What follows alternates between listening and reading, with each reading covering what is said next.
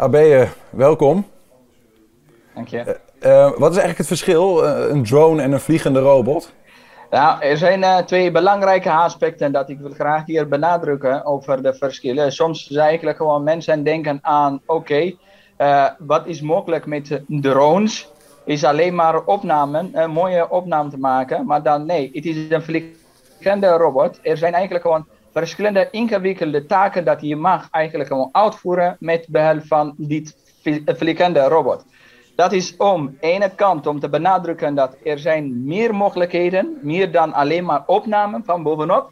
Uh, de tweede en de nog echt belangrijke is om een verschil te maken tussen die uh, uh, negatieve connotatie in, in, drones. Als je eigenlijk gewoon drones zegt tegen jongeren, zij denken aan een speelgoed.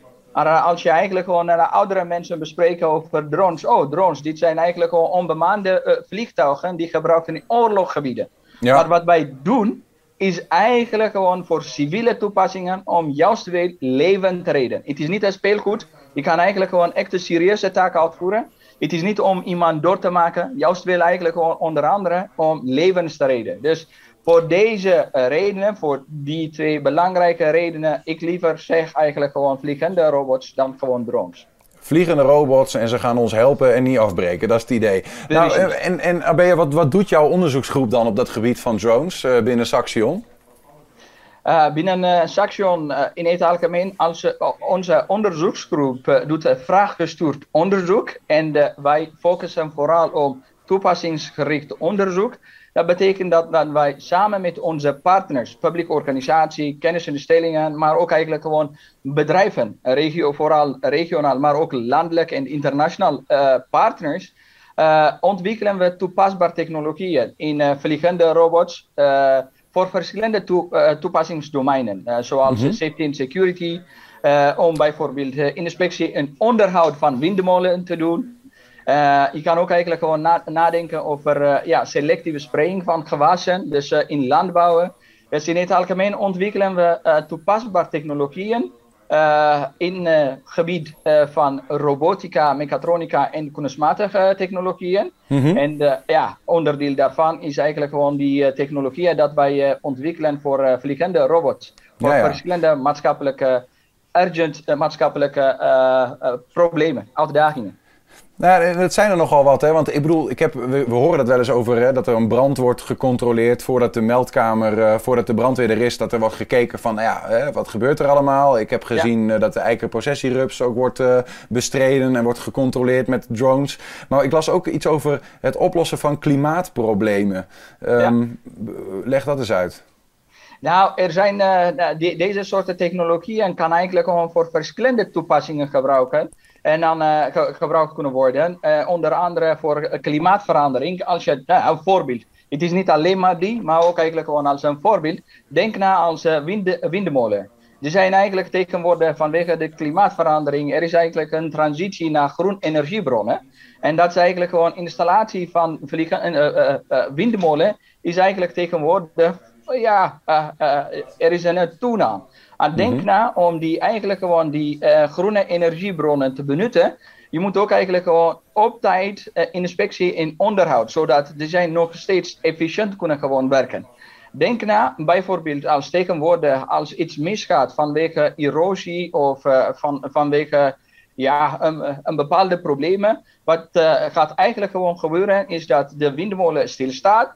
En dan iemand moet eigenlijk gewoon naartoe gaan, met de touwtjes gaan inspecteren en dan ook eigenlijk gewoon onderhouden. Als je ja. nadenkt over de tijd dat dit kost, uh, dat, dat je kan eigenlijk gewoon dit niet, uh, windmolen niet gebruiken. Dus uh, omdat dit moet stilstaan. En de andere kant is ook eigenlijk gewoon, duurt de tijd om de voorbereiding voor veiligheid redenen, om de mensen om te laten staan en dergelijke. Maar mm -hmm. denk na dat deze soorten vliegende hand bijvoorbeeld, een vliegende robot met een robotica kan eigenlijk gewoon dit. Van een afstand inspecteren en onderhouden. Ja, ja ik, ik begrijp dat. Het is een soort van, het is een, een, een verlengstuk van de mens. Hè, waar, maar vaak ik, zie ik dan zo'n vliegende robot nog wel als iets wat ik zelf uh, vanaf de grond met een afstandsbediening, uh, die ik in de lucht zie en die ik aan het besturen ben. Maar nou begrijp ik ook dat jij op Saxion met je onderzoeksgroep bezig bent met een drone die eigenlijk alles zelf doet. Waar ook helemaal geen mensen meer aan te pas komen. Uh, hoe ziet dat er eigenlijk uit? Kun je dat eens Precies. uitleggen? Uh, die onbemande robotische systemen, onder andere ja, uh, die uh, vliegende robots, er zijn verschillende modes. Eén is, je kan eigenlijk van afstand besturen, maar toch kan het ook eigenlijk gewoon autonoom. En onze onderzoeksgroep vooral focust om technologie te ontwikkelen, om dit helemaal autonoom te laten uitvoeren. Niet alleen maar voor één vlucht, maar ook eigenlijk gewoon continu. Mm -hmm. denk na bijvoorbeeld uh, uh, die technologie dat we hebben ontwikkeld. Dit is mogelijk gebruikt kunnen worden door hulpverleners, politie, brandweer, ambulance. Denk na dat er is eigenlijk gewoon iemand 112 belt. Of er is een activatiesignaal door slimme sensoren vanwege rook of zoiets.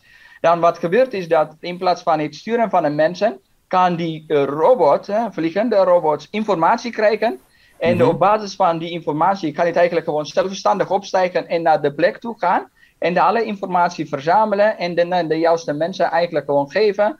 En de, de juiste mensen kan ook eigenlijk gewoon echt beoordelen en zeggen: hey, weet je wat, uh, dit is uh, vals positief hoef ik eigenlijk gewoon niemand te sturen. Ja, precies. Want er zijn nogal wat valse meldingen uh, die binnenkomen. Hè, waar de brandweer wel voor uitrukt. Veel geld wordt ervoor betaald. En ondertussen is er niet zoveel aan de hand. Maar heb jij ook een idee van um, hoe groot zou de impact van het, de inzet van zo'n drone kunnen zijn? Hoeveel valse meldingen zijn er bijvoorbeeld in een jaar? En hoeveel kun je er opvangen als je zo'n onbemande drone inzet om het van tevoren te inspecteren? Ja, nou, de, de, op basis van uh, vooronderzoek, dat uh, was eigenlijk gewoon gedaan door onze partners. Uh, vooral die activatiesignalen door slimme sensoren.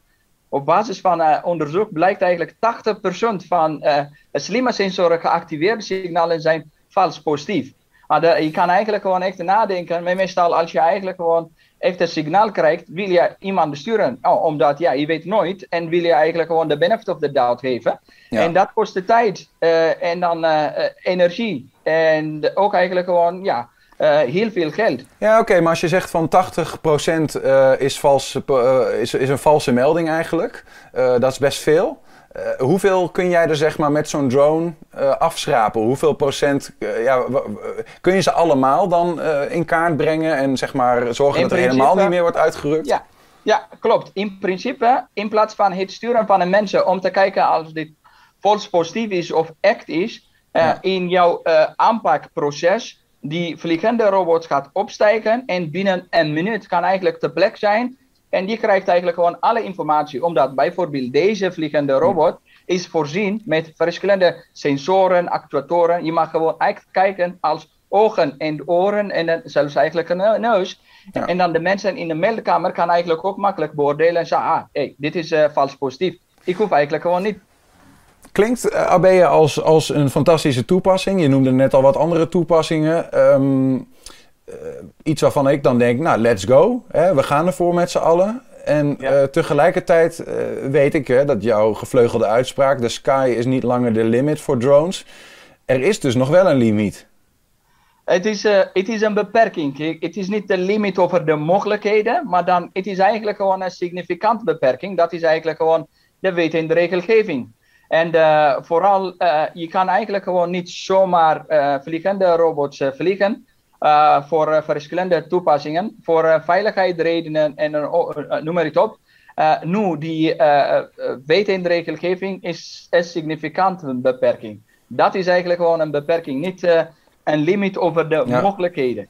Ja, kun je ze, dus de regelgeving is nu de, de enige beperking waar je nog tegenaan loopt. En dan zouden we, als dat eraf is, zouden we van alles kunnen doen met, met drones. wat, wat is dan de regel waar je bijvoorbeeld met zo'n drone die je net beschrijft, die branden van tevoren kan inschatten in situaties. Wat is de regel waar je tegenaan loopt? Nou, momenteel, je kan niet uh, de vliegende robots uh, inzetten in uh, allerlei plekken. Je moet eigenlijk gewoon van tevoren goedkeuring vragen. En, en bovendien, je kan eigenlijk gewoon niet in, zomaar in bebouwde omgeving eigenlijk gewoon gebruiken. omdat er zijn ook eigenlijk gewoon terechte zorgen van de burgers, bijvoorbeeld van pri privacy en een andere aantal, aantal aspecten. Dit zijn gewoon terechte zorgen. Maar dan het is eigenlijk gewoon een, een verkeerde oplossing voor een terechte zorg van een burger. Dus momenteel de uh, wet regelgeving is significant beperking. En vooral als je denkt naar uh, safety en security toepassingen van vliegende robots, het is tijdkritisch. Je kan niet eigenlijk van tevoren voorspellen, oh, iets gaat eigenlijk gewoon hier uh, komen. En hoe kan ik eigenlijk gewoon toegang eigenlijk krijgen, een goedkeuring krijgen van de overheid om drones of vliegende robots in die manier te vliegen. Dus je mhm. kan niet deze soort dingen van tevoren goedkeuring krijgen. Ja, maar goed, daar zit, daar zit natuurlijk ook wel een gedachte achter. Wat je zegt, dat er een bepaalde eh, angst is voor uh, privacy-inbreuk. Of um, nou ja, een onbemande drone. Wat gaat die eigenlijk doen als die onbemand is? Hè? We laten de Tesla ook nog niet vanuit zichzelf rijden in de angst dat hij rare dingen gaat doen. Uh, waarom zou jij dan zeggen, is die angst onterecht? Waarom moet die regel van tafel? Nou, ik zal je eigenlijk gewoon nog een keer eigenlijk gewoon proberen om uit te leggen. Die de zorg van de burger over privacy of van andere dingen zijn het terecht zorgen. Maar dan de oplossing, dat is eigenlijk gewoon beperken om de inzet eh, van vliegende robots voor deze soorten toepassingen in deze omgeving, is niet de juiste aanpak. Omdat denk na als auto's. Wij gebruiken heel veel auto's uh, tegenwoordig. Uh, soms is het eigenlijk ook niet mogelijk om na te denken, onze leven na te denken zonder auto's, omdat ze hebben heel veel voordelen. Je moet ook mhm. eigenlijk gewoon voor vliegende robots in die vorm nadenken. de grote deel van inzet van deze soorten vliegende robot is echt, echt positief. Denk na als in brandincidenten, op basis van echt de juiste informatie uh, tijdkritisch informatie kun je een verschil maken tussen leven en dood. Als je eigenlijk mhm. gewoon die kant kijkt, grote deel, er zijn voordelen. Uiteraard, er zijn terecht uh, uh, zorgen, maar dan de terecht zorgen moet eigenlijk op een andere manier behandeld worden. Ja, hoe dan? Hoe dan? Wat, wat, wat moet er dan wel gebeuren? Wat zou jij, als je de touwtjes in handen zou hebben? Ja, nou, ik zal, ik zal je eigenlijk gewoon voor, vertellen. Eén is eigenlijk bewustheid creëren over uh, wat, waarom is dit eigenlijk gewoon de angst? Hoe kunnen we samen uh, die uh, zorgen van de burger, om ook eigenlijk gewoon in kaart brengen en dan ook tijdens de ontwikkelingfase in een vorm van regelgeving, in een vorm van technische oplossing, deze juiste zorgen kunnen we ook eigenlijk gewoon adresseren. Dat is één. De tweede aspect is ook eigenlijk gewoon echt een bewustheid creëren over de voordelen. Niet alleen maar als iets misgaat, dit is eigenlijk overal op de nieuws. Maar denk na over echt de 90 of 95 procent positieve aspecten. Lukt dat al een beetje? Want je, je bent ook bezig met uh, een lobby. Hè? Enschede wil dronestad uh, van Europa worden, dronehoofdstad. Nou, Dan moeten die regels moeten er wel af. Lukt het een beetje om de mensen daar eh, in Den Haag ook het, aan het verstand te peuteren of in Europa? Het is, uh, het is, het is langzaam, vertraagd een proces, ik moet zeggen. Maar dan uh, in de afgelopen vier, vijf jaren hebben we ook een, een verandering gezien, een positieve verandering. Maar het is eigenlijk gewoon echt langzaam. de, de technologie, de mogelijke oplossingen, de mogelijke inzetbaarheid voor deze soorten technologieën is significant vergroten. Maar dan de mhm. echte inzet van ja. deze soorten technologieën is significant beperkt door de wet en de regelgeving. Stel even hè, dat die regelgeving uh, nou, niet misschien er helemaal af zou gaan, maar meer aangepast zou worden, maatwerk, zodat we wel kunnen doen wat goed is, ook met drones. Zoals jij dat eigenlijk zegt. Um, hoe groot zou die industrie voor Enschede slash Twente kunnen zijn, denk je? Hoeveel banen kan het opleveren? Nou, ik denk dat wij kunnen uh, uh, heel veel banen kunnen gewoon creëren. niet alleen maar om de technologie te ontwikkelen, maar ook eigenlijk gewoon de inzet van deze technologieën. Ik zou zeggen eigenlijk gewoon als dat mogelijk is, dan kunnen we eigenlijk tenminste binnen een jaar twee, 5000 banen kunnen creëren. Zo, dat is veel. Dat is heel veel. Um, tot slot, AB, um, misschien is er een kort antwoord, dat weet ik eigenlijk niet. Enschede wil graag drone hoofdstad worden. Um, zijn we al, zeg maar, ja, hoe gaat het ons lukken? Dat is eigenlijk de vraag. En wat, en wat gaat ons dan precies lukken? Zeker. Uh, ik denk dat uh, Enschede kan eigenlijk gewoon die hoofdstad, uh, dronehoofdstad van Europa worden. Omdat ze zijn eigenlijk gewoon echt actief om deze soort oplossingen, technologieën eigenlijk gewoon te faciliteren. Tijdens de ontwikkelingsfase, maar ook eigenlijk gewoon tijdens die inzet. We hebben een, een, meewerkende gemeente, hoor ik je zeggen. We hebben uh, een plek, uh, namelijk op de vliegveldterrein met Space 53, waar getest kan worden. En we hebben een onderzoeksgroep op Saxion en mensen met kennis van zaken die meedenken. Dus we hebben alle kaarten in handen om de beste, meest vooraanstaande dronestad van Europa te worden. Klopt. Ja, dankjewel uh, AB uh, Mersha, professor op Saxion die er zich bezighoudt met drones. En succes met wat je daar doet. Dankjewel.